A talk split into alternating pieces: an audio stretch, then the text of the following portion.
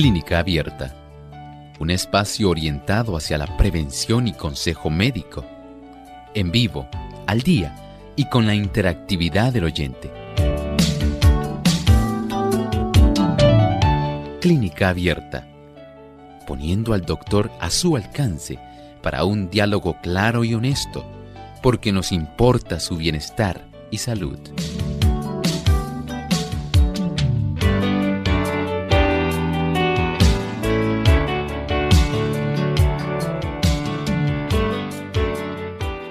Una vez más tenemos esta oportunidad de encontrarnos a esta hora, amigos, en este espacio de salud en clínica abierta, hoy donde usted puede hacer su consulta. Les invitamos a que participen en nuestro programa en vivo, ya sea escribiendo su consulta a través de las diferentes plataformas en las redes, como en nuestro chat, en la página web también pueden hacer su consulta y a través del Facebook Live. Y aquellos que nos escuchan a través de diferentes emisoras que se enlazan para llevarnos o llevarles a ustedes el programa, queremos que también se puedan comunicar. Así que nuevamente repasamos las líneas telefónicas para los que no las conocen. En Puerto Rico localmente es el 787 303 0101. Si usted se encuentra en los Estados Unidos, el 1866-920-9765. Para llamadas internacionales libre de cargos, el 787 como código de entrada 282-5990 y el 787 763 7100.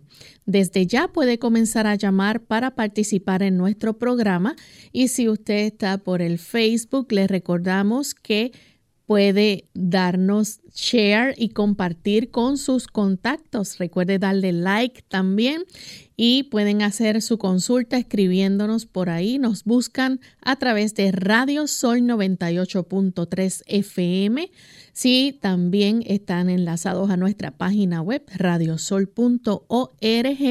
A través del chat en vivo durante la hora de este programa pueden hacer su consulta.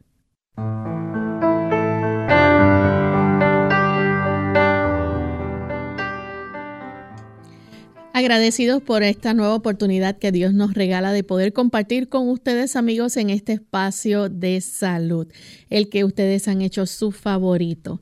Y Queremos brindarles esa oportunidad para que hoy en nuestro programa puedan participar haciendo sus llamadas, sus consultas. Siéntase libre de preguntar, no importa de qué tema.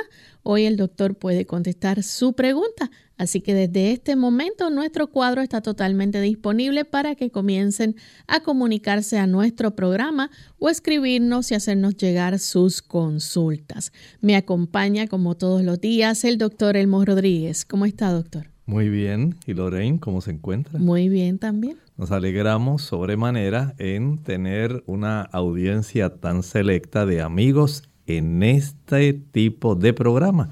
Y nos complace mucho que ustedes nos acompañen. Asimismo es, estamos felices de poder contar con su sintonía y queremos enviarles saludos cordiales a todos aquellos que nos, nos escuchan en todo este lindo país del encanto Puerto Rico. Nos sintonizan a través de Radio Paraíso en el oeste 92.9 FM también nos ven a través de Salvación TV, canal local 8.3. Nos siguen también a través de Lumbrera TV por Facebook Live, por el Facebook Live de nuestra emisora Radio Sol 98.3 FM. Y saludamos, ¿verdad?, a todos aquellos que diariamente nos escuchan, ya sea en su auto, en su trabajo, donde usted esté sintonizando clínica abierta. Es con mucha alegría que queremos llegar hasta ustedes y les damos las gracias por permitirnos entrar a sus hogares. Vamos en esta hora a compartirles el pensamiento saludable. Además de cuidar tu salud física, cuidamos tu salud mental. Este es el pensamiento saludable en clínica abierta.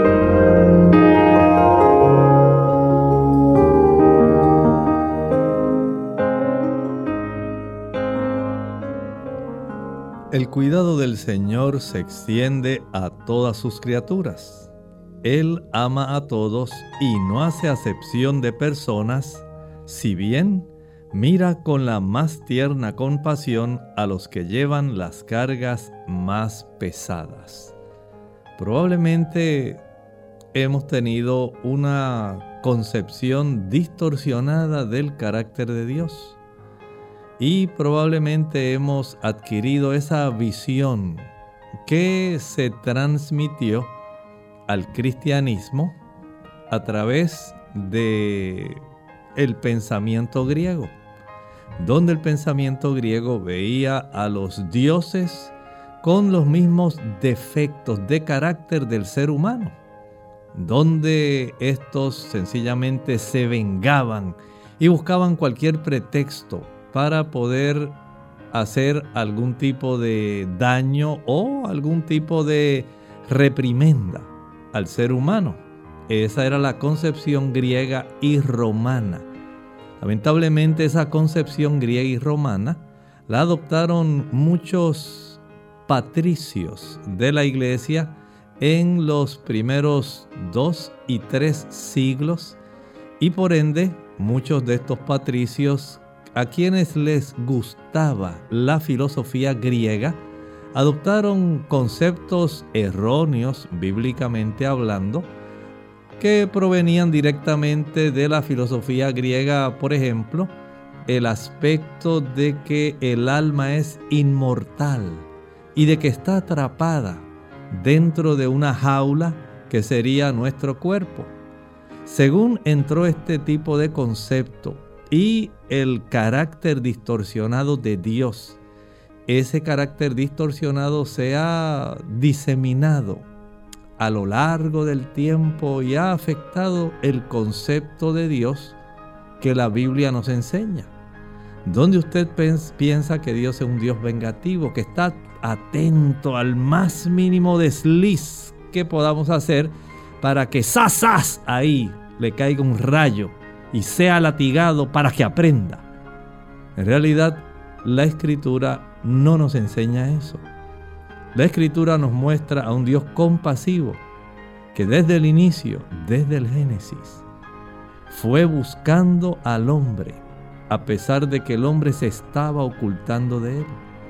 Dios lo buscó para restaurarlo, para redimirlo, y para traerlo de vuelta a la comunión consigo. Y de un plan, el plan de la salvación. Y por eso Él nos ama tiernamente, porque Él como un Padre nos ve a cada uno de nosotros y desea consolarnos, ayudarnos, a pesar de que hacemos cosas que traen serias consecuencias a nuestra propia vida. Así como los padres tienen en ocasiones que ver cómo sus hijos realizan diversos tipos de conductas que son contrarias al deseo del padre, pero el hijo tiene la opción de desarrollarlas. Pero el padre siempre está atento a poder beneficiar al hijo y de apoyarlo en el momento difícil de dolor. Eso hace el Señor con nosotros. Nos ama, nos busca, nos consuela, porque Él siempre quiere lo mejor para nosotros. Piensa en el concepto del amor de Dios, cómo el Señor quiere beneficiarnos y ayudar. Agradecemos al doctor por compartir con nosotros el pensamiento saludable. Y estamos listos, amigos, para comenzar con sus llamadas. Tenemos entonces a Angelina. Ella nos llama de la República Dominicana. Comenzamos con su pregunta, Angelina. Bienvenida. Buenos días. Buen día. Encantado de hablar con ustedes. Qué bien, ese programa me encanta. Este, yo quiero que el doctor hable acerca del de cuando la vejiga baja, descenso de la vejiga. Yo tengo 71 años y tengo un descenso, dice la doctora, grado 2. Yo quiero que él hable de las alternativas que hay, aparte de la cirugía, y que hable de eso para yo escucharlo por la radio. Gracias. Muchas gracias, cómo no. Gracias. Mire, según la persona va envejeciendo y mientras más numerosos fueron los partos, los embarazos de la persona, mientras más abultado fue el producto que se estuvo ahí gestando durante los meses de gestación, esto tiende a estirar los ligamentos que le sirven como ligamentos de suspensión tanto a la vejiga como al útero. De tal manera que según la dama envejece y estos ligamentos continúan ese proceso de tornarse más laxos, más estirados, ya la vejiga y el útero no se pueden conservar en la posición anatómica original en que estaban, especialmente si la dama es de esas personas que durante su juventud no era una persona que hacía mucha actividad física, mucho ejercicio.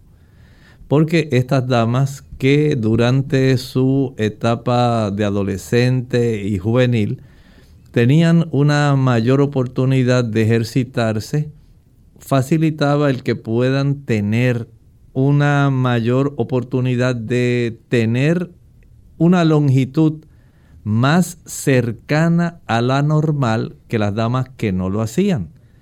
Y de esta manera, por ejemplo, usted lo puede notar, por ejemplo, en aquellas damas que tienen un abdomen que tiene muchas estrías, que tiende a ser más colgante.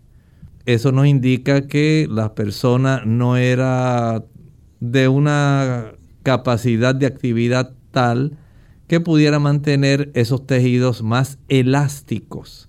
Y según se pierde esa capacidad de mantener el tejido elástico en su lugar, poco a poco se pierden entonces estas capacidades y la persona, no solamente doy ese ejemplo eh, que es más evidente de la pared abdominal anterior, sino también eso ocurre internamente. Mientras mayor fue el peso del producto que se gestaba, mientras más grande fue esa gestación, si fueron múltiples embarazos, todo eso va a contribuir. Y si además de eso la dama ahora tiene sobrepeso y padece de estreñimiento, que facilita que los mismos intestinos empujen hacia abajo con una mayor carga de materia fecal las, a estas estructuras que están en la parte más baja del abdomen, entonces es más fácil que se desarrolle el problema. En algunas damas se usa el tratamiento de baño de asiento con inmersión de esa área en agua fría y agua caliente pero en realidad no he visto mucha mejoría haciendo ese tipo de terapia para lograr mantener estos tejidos en su lugar y que sean, eh, digamos, que puedan regresar. En realidad he visto que es necesario someterse a la cirugía para poder tener el beneficio de reparar ese descenso vesical. Tenemos entonces a Brenda de Gurabo. Adelante, Brenda, con la consulta. Sí, muy buenos días, Dios le bendiga. Eh, es para verificar si el médico ¿verdad? me puede dar una opinión, porque salí, me hicieron una plaquita abdominal y salgo con una piedrita en el riñón izquierdo, pero que no me da problema, no tengo síntomas de nada. Y entonces, pues, eh, el médico me sugirió cirugía, pero por rayos láser y unos me, un, ¿verdad? Las amistades que uno tiene, pues este, dicen que uno va a salir con que el dolor es más fuerte del dolor, o cuando la piedra eh, se desprende, que es sí que más fuerte que da la luz.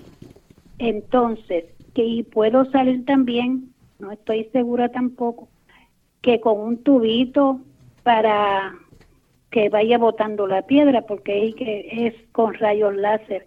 y quiero salir de la duda si puedo este la operación, la cirugía o tengo hoy algo natural para que yo pueda, ¿verdad? Este evitar esa cirugía. Si el médico pues me puede ayudar, se lo voy a agradecer. Estoy en eh, para escucharlo. Muchas gracias. Mire, hay varios factores que hay que tomar en cuenta. Primero, el tamaño de ese cálculo, de esa piedra. No es lo mismo un cálculo grande que un cálculo pequeño. La otra sería la ubicación. Dependiendo de la ubicación, si obstruye el flujo de orina o no. Lo tercero sería la composición del cálculo. Si ese cálculo es de calcio o no. Estos factores varían. Si es un cálculo pequeño, digamos de 3 milímetros, usted lo podría expulsar. Si es mayor que ese, lo cierto es que le va a molestar si comienza a descender, pero si está quietecito, que no le molesta y fue solamente un hallazgo radiológico incidental, es algo diferente. Si es un cálculo de calcio, pues haciendo algunos cambios se podría beneficiar. Por ejemplo, eliminando por ahora el consumo de azúcar y de sal. Son dos productos que van a facilitar el que pueda aumentar el tamaño del cálculo. A mayor consumo de carne animal, sea blanca, sea roja, facilita que se desarrolle más el tamaño del cálculo. Si usted usa grandes dosis de vitamina C, usted facilita que aumente el tamaño del cálculo. El utilizar refrescos, consumir refrescos de soda, estos hacen que también crezca el tamaño del cálculo. Al consumir leche, mantequilla, queso, yogur, facilita aumentar el tamaño del cálculo. Así que tomando esos factores, sabiendo el tamaño del cálculo, la ubicación y si fuera posible, no sé si tiene un historial previo de cálculos urinarios, haber tenido conocimiento de la composición del cálculo anterior que usted pudo haber expulsado, todo eso es lo que determina qué se va a hacer. Mientras tanto, en lo que usted toma la decisión o busca la información, utilizar, digamos, jugos que contienen ácido cítrico. Por ejemplo, exprimir una naranja, una china dulce y el jugo de un limón a una taza de agua o puede prepararlo puro. Digamos que pueda preparar medio vaso de jugo puro de china, de naranja dulce, con el jugo de un limón y tomarlo. Tomar esto diariamente podría ayudar para ir desgastando ese cálculo dependiendo del tamaño y de la ubicación, al igual que de su composición. Muy bien, vamos a una pausa. Cuando regresemos, continuaremos entonces contestando preguntas de cada uno de ustedes, queridos amigos de Clínica Abierta.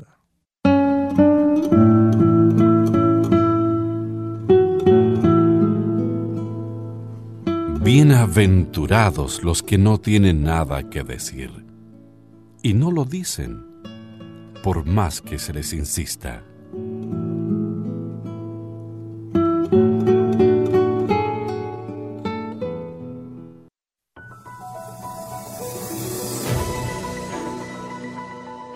Si usted no tiene contraindicaciones médicas en cuanto al horario de alimentación, se recomienda que el intervalo entre comidas sea de aproximadamente 6 horas. Esto ayudará a mejorar la memoria y el intelecto, además fortalecerá los huesos y preserva la función renal, aumenta la energía y disminuye el estrés, ayuda a controlar el peso y disminuye el desarrollo del cáncer, las enfermedades del corazón y la diabetes. Si se ingieren las comidas demasiado juntas, se disminuye el apetito, retarda la digestión que incrementa la producción de toxinas en la sangre, aumenta las caries e interfiere con el sueño profundo y restaurador de la salud.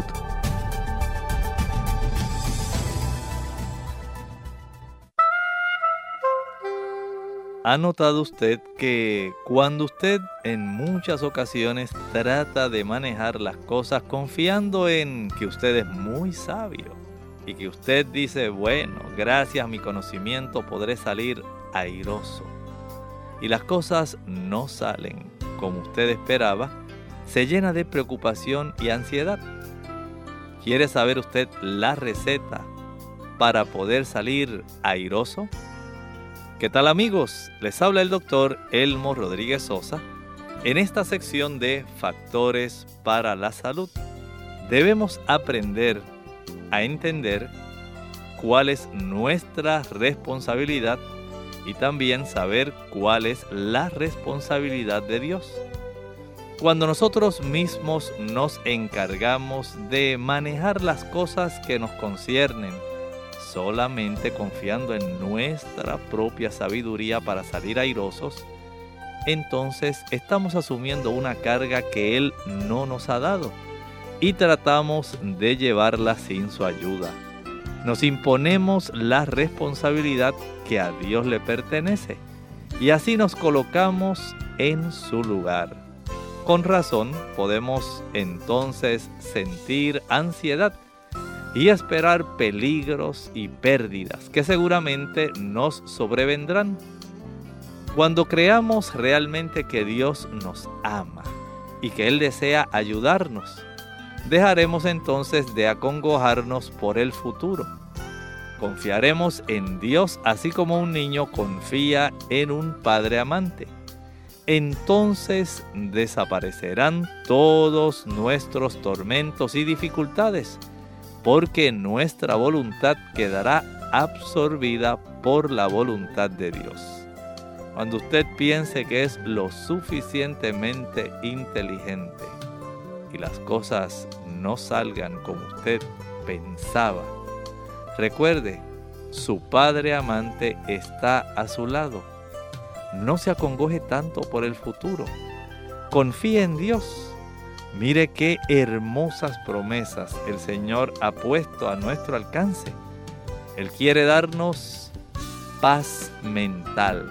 Él desea que se descarte de nosotros la preocupación y la ansiedad. Filipenses 4, el versículo 6 nos dice, por nada estéis afanosos, sino sean notorias vuestras peticiones delante de Dios en toda oración y ruego con acción de gracias. Y añade el versículo 7. Y la paz de Dios que sobrepasa todo entendimiento, guardará vuestros corazones y vuestros pensamientos en Cristo Jesús. Esta cápsula de salud llegó a ustedes por cortesía del Ministerio de Salud de la Iglesia Adventista del Séptimo Día.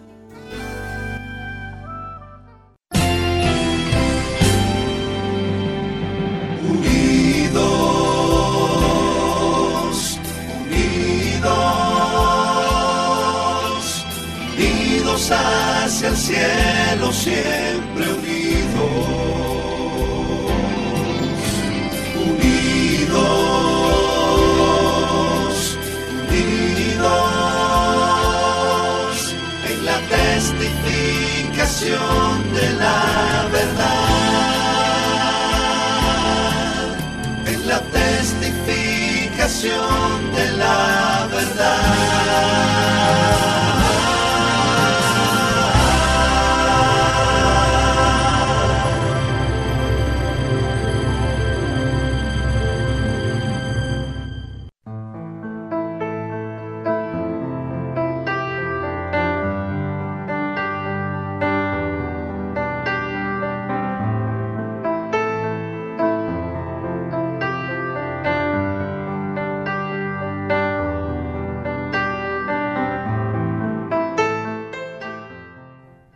Bienvenidos a Clínica Abierta. Nuevamente nos complace continuar en esta sección donde hoy contestamos su pregunta. Recuerde que usted está escuchando WZOL 98.3 FM, programa que se origina aquí en San Juan, Puerto Rico, cortesía de la Iglesia Adventista del Séptimo Día. Y en esta ocasión vamos a escuchar nuestra próxima llamada. Adelante. Muy bien, entonces continuaremos con el aspecto del el chat. Aquí tenemos desde Guatemala, nos escribe una persona que tiene 70 años y le detectaron glaucoma.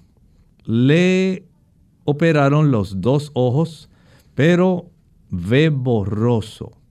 No padece de diabetes ni de hipertensión arterial.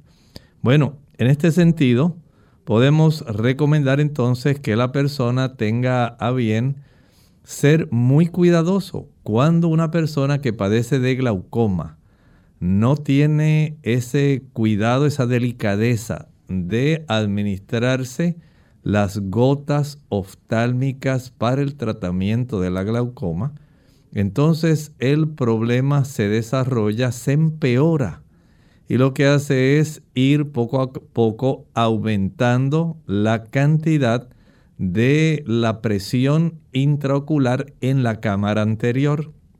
Esto tiene una repercusión hacia la porción posterior del ojo donde está el nervio óptico. De esta forma, este nervio óptico comienza a sufrir una presión que le impide realizar la función adecuada e incluso poco a poco va perdiendo su capacidad de ver adecuadamente. Por lo tanto, si usted tiene este problema de glaucoma, no piense que usted lo puede remediar con algo natural. Va a necesitar tener presente el administrarse siempre sus gotas oftálmicas de tal manera que usted no permita que haya un empeoramiento de su condición. Eso que usted nos está refiriendo en esta ocasión debe decírselo a su médico que le atiende, su oftalmólogo, para que él, estando consciente de su condición, entonces vea si es que hay alguna otra situación adicional por ejemplo, degeneración macular o sencillamente hay un daño que ha ido empeorando exclusivamente en la zona donde está la excavación del nervio óptico. Muy bien, continuamos entonces con Rosa desde la República Dominicana. Adelante Rosa, le escuchamos. Buenos días Rosa, bienvenida. Adelante Rosa. Bueno, parece que hay algún problema técnico, pero tenemos en San Juan a Margarita. Margarita desea hacer una consulta y vamos a darle la oportunidad entonces a Margarita que nos pueda brindar entonces ese tipo de inquietud que tiene en esta hora. Adelante Margarita, bienvenida, buenos días. Buenos días doctor, muchas gracias. Adelante. Eh, no tengo problema con sobrepeso, pero sí, un colega suyo le, oí decir que los carbohidratos como arroz, papas y otros, si uno lo cocina y lo pone en la nevera y que ya al otro día se le han eliminado los carbohidratos. ¿Es cierto eso? Muchas gracias. Muchas gracias. En realidad es una información errónea. El hecho de que usted pueda tener los carbohidratos y sencillamente los refrigere, eso no va a hacer que ese carbohidrato pierda su capacidad energética. Esos glúcidos están ahí almacenados. Sencillamente están aguardando que haya una activación por parte de la tialina de la saliva nuestra y de las diferentes enzimas como la amilasa que van a ser expuestas por parte del páncreas para entonces ser absorbidos adecuadamente. En realidad, cuando usted eh, cuece algún tipo de, digamos, cereal, alguna legumbre, ahí están sus macronutrientes no se han echado a perder, no han cambiado, no han desaparecido. Están exactamente ahí aguardando a que los podamos comer. Así que desde ese punto de vista, desde el punto de vista nutricional, no es cierto que esto sea así. Se conserva la cantidad de carbohidratos, se conserva la cantidad de proteínas y se conserva la actividad de los lípidos aun cuando usted los haya refrigerado. Continuamos entonces con Carmen de la República Dominicana. Adelante, Carmen, le escuchamos. Eh, doctor, yo quiero explicarle eh, eh, un dolor que tengo en mi clavícula derecha. fui al médico y me tiraron una placa y, el resultado que me salió, me dice el médico que tengo problema en la columna, que tengo un huesito como que está desviado y ese me está bloqueando las arterias y es un dolor que no lo aguante mi clavícula por dentro. Tengo que estar a fuerza de medicamento. Yo le pido por favor que me ayude, que me diga qué medicamento puedo tomar. Me mandó a darme terapia, pero eso no me ha valido nada. Muchas gracias. En algunas personas se desarrolla una costilla adicional digamos como si fuera una primera costilla. Y esa primera costilla precisamente se ubica cerca de la clavícula. Esta es una costilla, no las, digamos la cantidad de, tenemos siete costillas torácicas, pero esta es una costilla adicional que se puede desarrollar en la parte superior y puede comprimir estructuras como por ejemplo el área del plexo braquial, que son las áreas de donde el cuerpo se encarga procedente de la columna cervical, salen las raíces nerviosas que dan lugar a la formación de los tres nervios principales que van a lo largo de nuestro brazo y que facilitan la función de nuestros brazos y nuestras manos.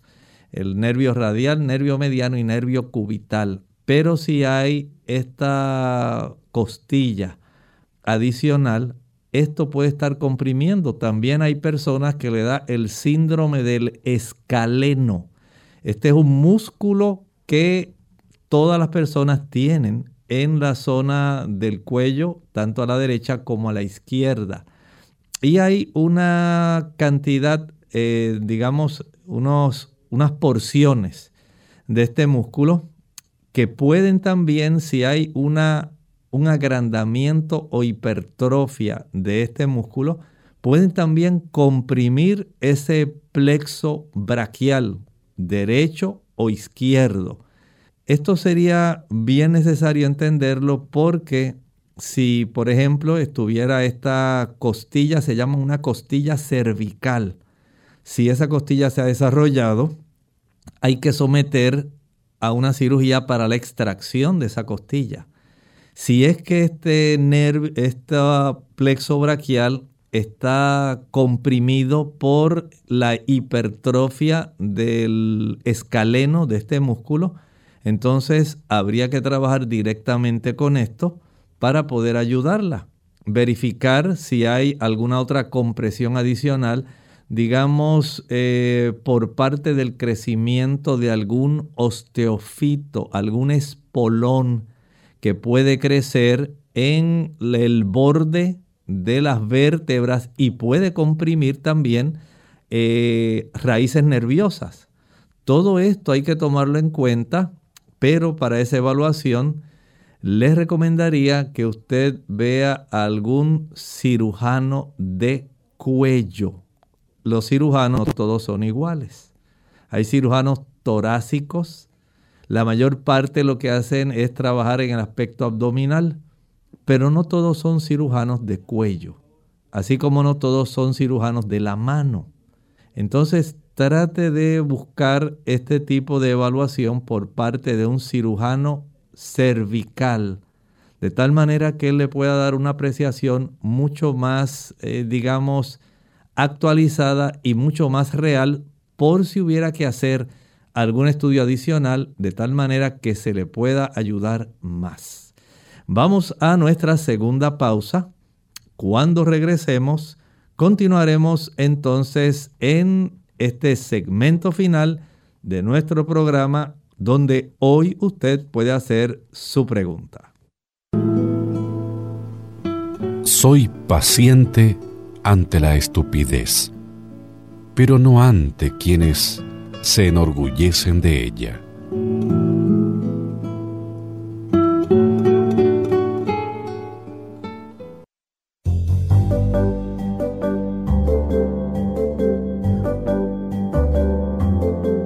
Prevención es salud. Infórmate y aprende antídoto contra las ojeras. Científicos de Italia y el Reino Unido señalan que dormir menos de 6 horas o más de 9 horas puede ser dañino para la salud porque puede causar una muerte prematura, por lo que deben seguirse algunos consejos para dormir bien y el tiempo adecuado. El estudio de la Universidad of Warwick y de la Federico II University Medical School in Naples sugiere que dormir 6 a 8 horas por noche puede ser óptimo para la salud. No obstante, existen factores externos que pueden detonar una mala calidad del sueño y que pueden generar desde insomnio hasta trastornos que merman la salud y la productividad de las personas. De acuerdo con información publicada en The Huffington Post, el médico Michael Bruce asegura que irte a dormir más temprano es más saludable. Por ello, se te da los siguientes consejos para dormir bien y para que te vayas a descansar temprano a tu cama. Primero, un horario electrónico. De acuerdo con una encuesta de la National Sleep Foundation, el 95% de las personas utilizan dispositivos electrónicos dentro de su horario destinado para dormir, así que lo ideal es que restringas el uso de la tecnología en tu recámara y apagues los dispositivos una hora antes de dormir. Segundo, crea una rutina. Los especialistas de Mayo Clinic sugieren que todos los días te acuestes y te levantes a la misma hora, incluso fines de semana y vacaciones. De esta manera, reforzarás el ciclo sueño-vigilia y fomentarás un mejor sueño durante la noche. Tercero, haz ejercicio en el día. Un estudio de la National Sleep Foundation señala que las personas que hacen alguna actividad por la mañana mejoran su calidad del sueño y pueden modificar con mayor rapidez su horario para descansar. Trata de hacerlo cuatro horas antes de irte a la cama. Cuarto, limita las siestas. Dormir por la tarde durante mucho tiempo afecta el horario para descansar por la noche, sobre todo si padeces de insomnio. Trata que esta práctica no dure más de 10 a 30 minutos, señalan los especialistas de Mayo Clinic. 5. Olvídate del trabajo. Un estudio realizado por la Harvard Business School detalla que el 90% de los gerentes suman más de 50 horas de trabajo por semana y el 62% de estos checan su teléfono antes de irse a dormir. Esto afecta los horarios de descansar y daña la productividad. Sexto, cuéntale a Dios tus preocupaciones antes de irte a dormir a la hora que estableciste Ponte de rodillas y cuéntale a Dios todos tus pendientes para sacarlos de tu mente y evitar que tu mente divague antes de dormir. Séptimo, toma un baño caliente. Un estudio del New York Hospital Corner Medical Center sugiere sumergirse en una tina con agua tibia 20 o 30 minutos antes de dormir para elevar la temperatura y favorecer un sueño profundo. También puedes designar un horario para cenar, ponerte la pijama, lavarte los dientes y la cara para propiciar el sueño y tu cuerpo identifique estas rutinas siempre. La tecnología a nuestro beneficio. Hola, les habla Gaby Zabalúa Godard en la edición de hoy de Segunda Juventud en la Radio, auspiciada por AARP. La tecnología ha transformado radicalmente nuestras vidas, desde el teléfono celular y computadora hasta los nuevos dispositivos para escuchar música, tomar fotografías y recibir correos electrónicos. Quizás para ti ya no sea tan indispensable poseer lo más reciente en el mercado. No obstante, podría sorprenderte si supieras que los avances tecnológicos también sirven para tu beneficio. Por el momento están a la venta nuevas tecnologías que están transformando el modo de recibir y percibir el futuro, ofreciendo alternativas para los adultos mayores gocen de una vida más independiente y segura. Tomemos como ejemplo la llamada llave de la salud, que salió a la venta recientemente, donde a través de un pequeño chip se puede guardar información importante sobre historial médico, prescripciones y lista de contactos accesibles en el caso de una emergencia. De igual forma, existen sistemas muy parecidos a las alarmas de seguridad que detectan comportamientos inusuales en el hogar de un adulto mayor. Por ejemplo, si la regadera corre por más tiempo del acostumbrado o el refrigerador no ha sido abierto durante el día, el sistema llama a la persona para asegurarse de que esté bien o manda una señal de alerta a un centro de emergencia. El patrocinio de AARP hace posible nuestro programa. Para más información visite aarpsegundajuventud.org. Clínica Abierta. Ya estamos de vuelta en Clínica Abierta, amigos, y continuamos con la siguiente consulta que la hace Rosa de la República Dominicana. Adelante, Rosa. Buenos días. Buen día. Eh, doctor, yo tengo, eh, me ha aparecido un dolor en la, en la, en la rodilla, pero no en la parte del, del lado derecho no en la, de, un solo lado, es del, del, lado derecho de la rodilla. Y yo camino, camino y me pongo paño caliente de noche, echo agua este, calientita ahí hasta donde yo la pueda aguantar.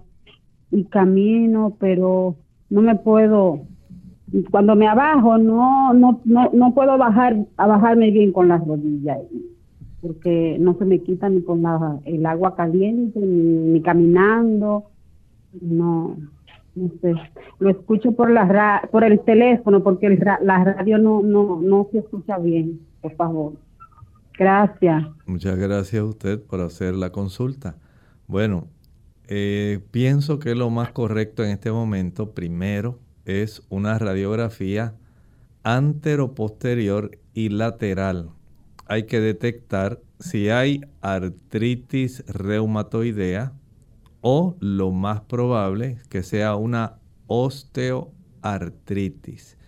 Esto también sirve para verificar la distancia entre los dos huesos principales que componen la rodilla. Ayuda también para detectar sí está desarrollando condromalacia, otra condición que se verifica detrás del hueso de la patela. Hay que verificar mediante, digamos, el examen físico si hay algún problema, digamos, de inflamación en esa área de las rodillas, si está más caliente, si hay dificultad cuando usted eh, extiende y flexiona su rodilla, si hay algún abultamiento en la parte de atrás de la zona poplítea, lo que la gente le dice el hueco de la rodilla, en la parte de atrás de la pierna. Y se verifica también si hay crujidos cuando usted flexiona la rodilla, cuánto dolor se despierta y cuánta dificultad tiene para moverla. Todo eso el médico lo va a observar. Por supuesto, la va a interrogar hace esas maniobras que le digo y si es necesario la radiografía. De esta manera puede tener una apreciación real de si usted está desarrollando una enfermedad articular degenerativa, que es muy probable. Se pudiera también constatar mediante estudios de imágenes, adicionales. Si, por ejemplo, fuera necesario eh, observar que haya algún tipo de desgarro en alguno de los meniscos, si hubiera deterioro del cartílago articular, todo eso sería necesario, pero hay que tener algunas imágenes, hacer preguntas y una revisión física para poder ayudarle. Tenemos entonces en esta hora Blanca, ella nos llama de San Sebastián, Puerto Rico. Adelante Blanca con la pregunta. Buenos días, eh, doctor. ¿Qué, ¿Qué alimentos usted recomienda para una persona que padece Parkinson? Gracias. Muchas gracias. Bueno, hasta ahora he sabido de un solo producto que le puede proveer a usted más cercanamente cierta cantidad de dopamina. Y ese producto se llaman las habas. Comer crema de habas le puede ayudar, pero, advertencia, no sustituye la levodopa, no la sustituye. Sí he notado que mejora cuando se usa en forma combinada, pero vuelvo y repito, no sustituye la levodopa. Recuerde que estamos hablando de una condición, el Parkinson, que es degenerativo y donde no tenemos una cantidad de células nerviosas, especialmente en la zona de la sustancia negra, para poder ellas reaccionar y en algunos casos ellas también colaborar con la producción de dopamina, de tal manera que se pueda tener un mejor, eh, digamos, dominio del aspecto de la motricidad, del movimiento fino y también grueso de diversas partes de nuestro cuerpo. Tenemos entonces a Juana, ella llama de la República Dominicana. Escuchamos la pregunta, Juana. Sí, buenos días, doctor, bendiciones. Eh, doctor, yo tengo un hijo que a él le diagnosticaron VIH hace 11 años, pero él no se ha medicado y tiene una hernia que está grandísima, una hernia en los testículos y las manos se le han puesto ya como peladas, así como una cosa rara. Entonces él no quiere medicarse. Entonces, ¿qué usted cree que se puede hacer? ¿O ya está muy jodido? Muchas gracias. Mire, las hernias inguinales deslizantes que llegan hasta la zona testicular tienen el riesgo de que se pueden atrapar y esto se va a constituir en una emergencia.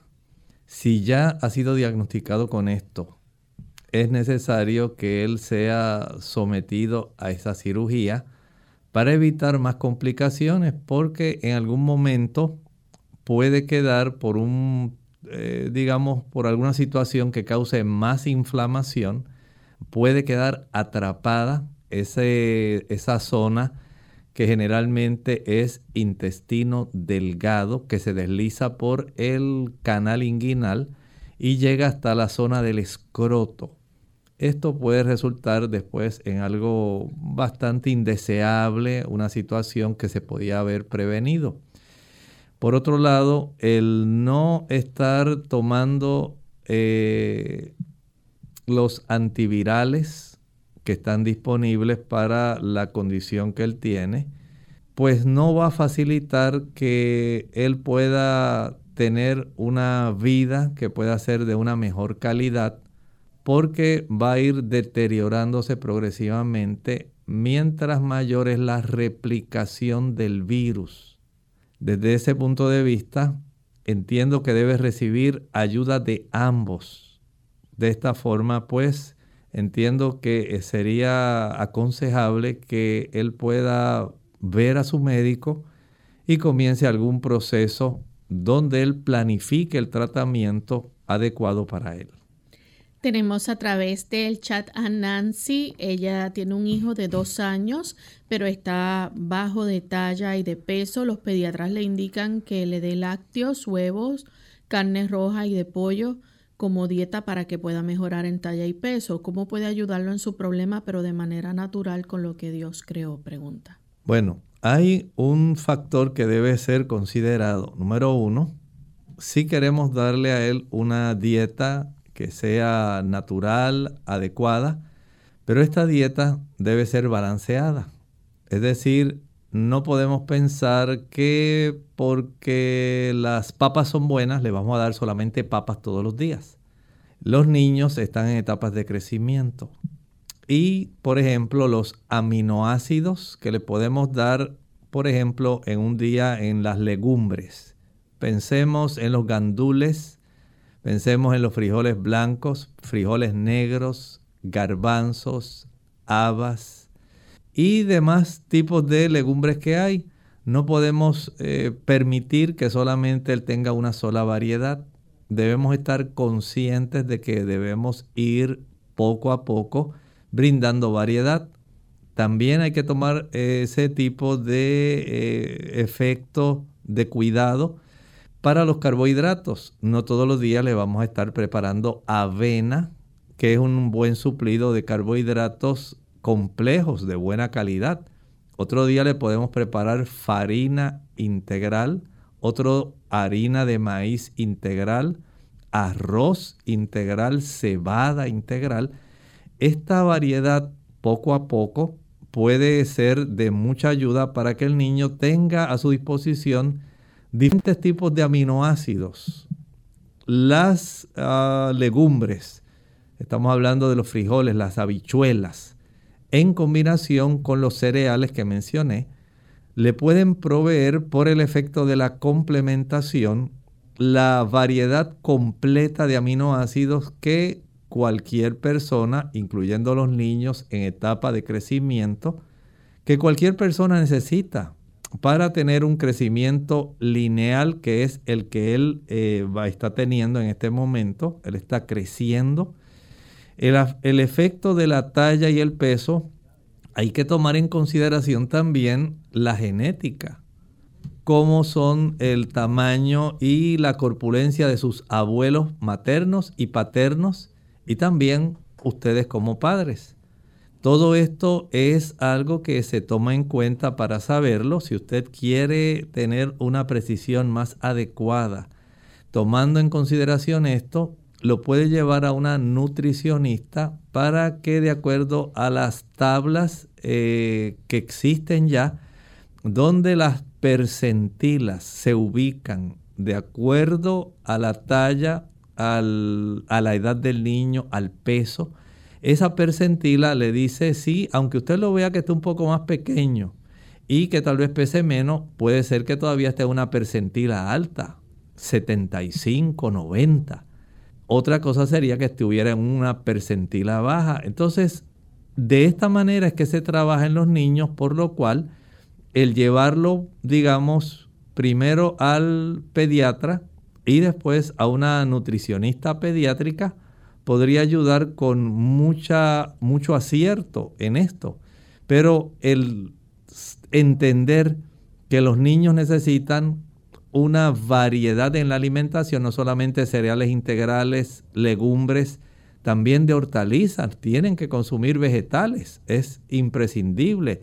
Una buena cantidad de aguacate, puede utilizar también productos de soya, Puede utilizar los tubérculos, la papa, la yuca, la yautía, el ñame, la calabaza, los plátanos. Eso es importante. Y tener en mente que además hay una gran provisión de frutas. No todo el tiempo va a estar consumiendo guineos, nada más. Cambur, banano. Cómprele también sus naranjas, cómprele también sus mandarinas, el kiwi.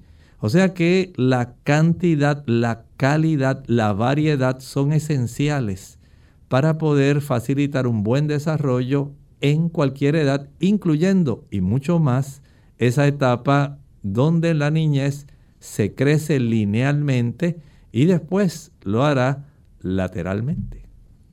Bien, tenemos entonces la última consulta, la hace Ruth Roldán Dice que tuvo neumonía hace un mes, pero continúa con tos, poca flema, pero su estómago se infla. Los laboratorios de hace una semana revelan infección. ¿Cómo saber si es bacteriano? Pues no cree que sea viral, pero lleva enferma desde hace un mes. ¿Y qué medicina natural puede usar? Bueno, dentro de ese estudio que se llama el, eh, el estudio donde salen las células sanguíneas, el contaje sanguíneo completo. En ese contaje aparecen glóbulos blancos, glóbulos rojos, plaquetas. Y dentro de los glóbulos blancos, entonces, hay una identificación de los componentes de los glóbulos blancos. Están los granulocitos y los linfocitos. Generalmente cuando los granulocitos generalmente representados por los neutrófilos. Están más elevados de lo normal. El médico sospecha que es una condición bacteriana. ¿Cuándo son los linfocitos? Que generalmente del contagio total de células blancas son los que componen básicamente como, digamos, una tercera parte. Un 40%, un 33% están mucho más elevados que los neutrófilos. Generalmente se sospecha que tiene que ver con un aspecto viral. Pero en su caso, como usted ya lleva más tiempo siendo tratada, habría que verificar no solamente el aspecto viral o bacteriano, hay que tomar en cuenta la clínica, el tiempo que estuvo tomando el fármaco, cuál fue el fármaco y trabajar también con la microbiota hay que hacer varias cosas, no piense que solamente saber si es bacteriana o viral. Eso es muy importante. Vaya a su médico y no se automedique. Bien, ya hemos llegado al final de nuestras consultas por el día de hoy. Agradecemos a todos aquellos amigos que se comunicaron para hacer sus preguntas. Los que no alcanzó el tiempo, les recordamos que el próximo jueves nuevamente brindaremos esa oportunidad. Vamos entonces a finalizar esta edición del día de hoy con este pensamiento para meditar. En la Sagrada Escritura encontramos que en el libro de Apocalipsis nos indica que en realidad el mal tendrá un final. El mal no será eterno. El Señor quiere erradicar el mal de esta tierra y quiere que usted y yo seamos partícipes de la victoria. Por eso encontramos en Apocalipsis 19 ese conjunto de alabanzas en la tierra, pero también en el cielo. Escuchen bien, en Apocalipsis 19:4.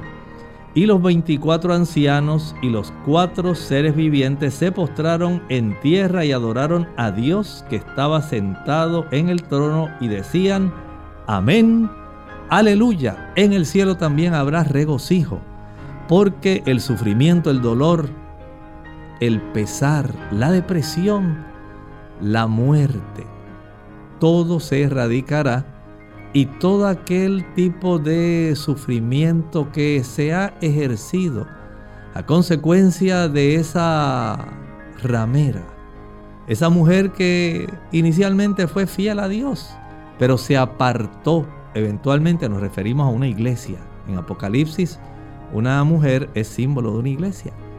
Y esa iglesia que se apartó y que persiguió a los santos, de lo cual la historia es testigo, y que volverá a hacerlo, llegará a su fin.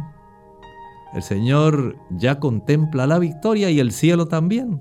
Y usted y yo podemos ser parte de esa muchedumbre victoriosa porque el mal también finalizará. Bien amigos, nosotros nos despedimos y será entonces hasta el próximo programa de Clínica Abierta. Con mucho cariño compartieron el doctor Elmo Rodríguez Sosa y Lorraine Vázquez. Hasta la próxima.